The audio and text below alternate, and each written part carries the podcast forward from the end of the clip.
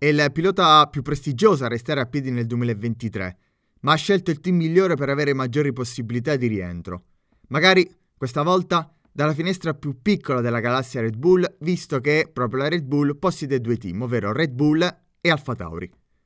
Il pilota in questione è Daniel Ricciardo, che è in lizza per sostituire il pilota olandese Nick De Vries alla scuderia Ferrari.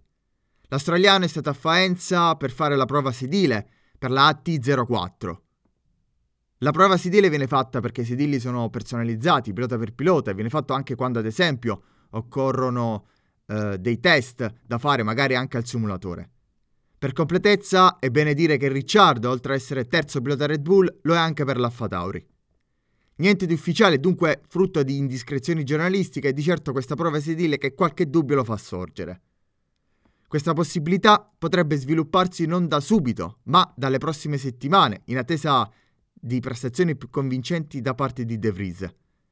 In casa Red Bull, soprattutto da Helmut Marko, traspira tutta la delusione delle prestazioni del pilota olandese ottenuti fino ad ora. E visto che ce l'ha in casa un probabile sostituto, appunto si potrebbe pensare a quello eccellente, ovvero dello stesso australiano, che magari, scaldandosi nel 2023, potrebbe, aggiungo io, clamorosamente sostituire Perez, visto che Max sembrerebbe solidissimo sul sedile della Red Bull.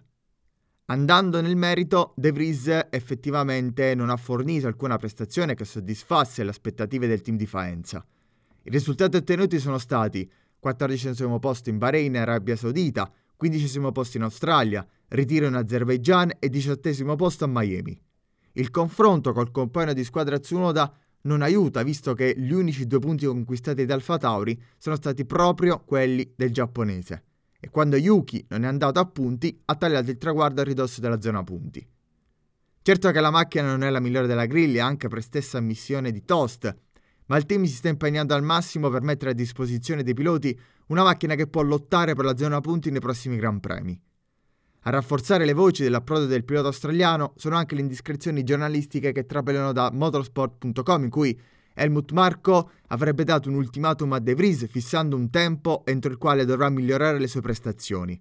Questa scadenza avverrebbe al Gran Premio di Spagna che andrà in scena il 4 di giugno.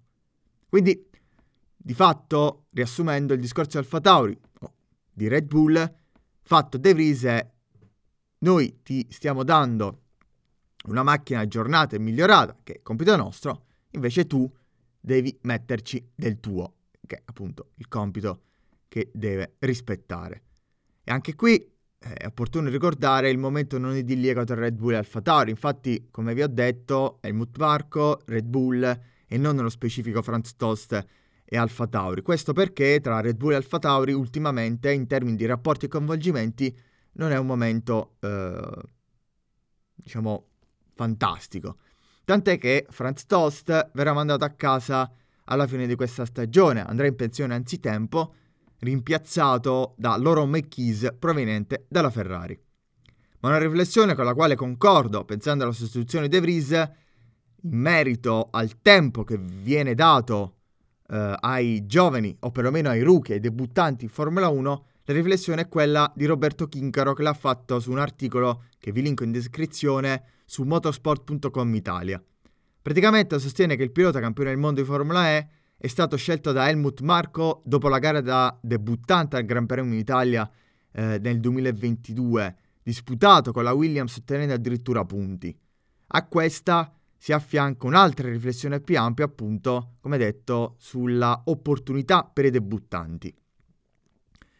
Leggiamo alcuni passaggi di questo articolo sulle opportunità dei rookie. Il primo passaggio che vi cito dell'articolo è il seguente. I rumors su De Vries hanno fatto riemergere un argomento dibattuto in più occasioni, ovvero i criteri di valutazione con cui oggi, soprattutto Red Bull, si giudica un giovane, sia nella selezione eh, che dopo i suoi primi passi.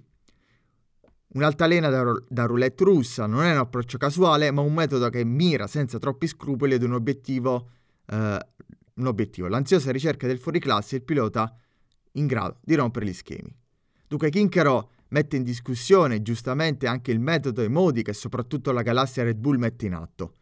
Affrontare una gara come sostituto di un pilota titolare che riprenderà il posto è diverso rispetto ad un, pilo- uh, ad un posto da pilota titolare. Ora è chiaro che De Vries non è Verstappen e le uniche cose in comune che hanno sono la nazionalità e il titolo da campione del mondo. Perché sì, ricordiamo che De Vries è campione del mondo di Formula E. Io penso che debuttare in Formula 1 al giorno d'oggi sia molto difficile per la concorrenza e soprattutto se guidi una macchina mediocre come l'Alfa Tauri. Quindi darei più tempo all'olandese, ma in generale a chi che sia. Ma visto che l'altro pilota, che è Tsunoda, non possiamo considerarlo come un vecchio volpone, il giapponese, e che quindi non forma una coppia per la quale si può fare un affidamento totale ad uno lasciando spazio di crescita all'altro. Quindi mi metto nei panni di Red Bull, che eh, ha l'opportunità che si prospetta eh, di vedere un pilota eh, della caratura di Daniel Ricciardo, ma resta dell'idea che a De Vries bisogna dare maggiore tempo e opportunità.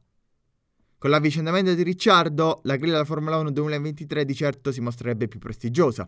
Un possibile approdo di Daniel non sarà una riconferma anche per il 2024, eh, perché uno, guiderà un Alfa Tauri, che non è una Red Bull, e due, perché sia per man- anche perché mantenere un posto in Alfa Tauri è difficile visto che da sotto spingono i papabili rookie Lawson e Iwasa che stanno facendo molto bene mh, nelle serie inferiori.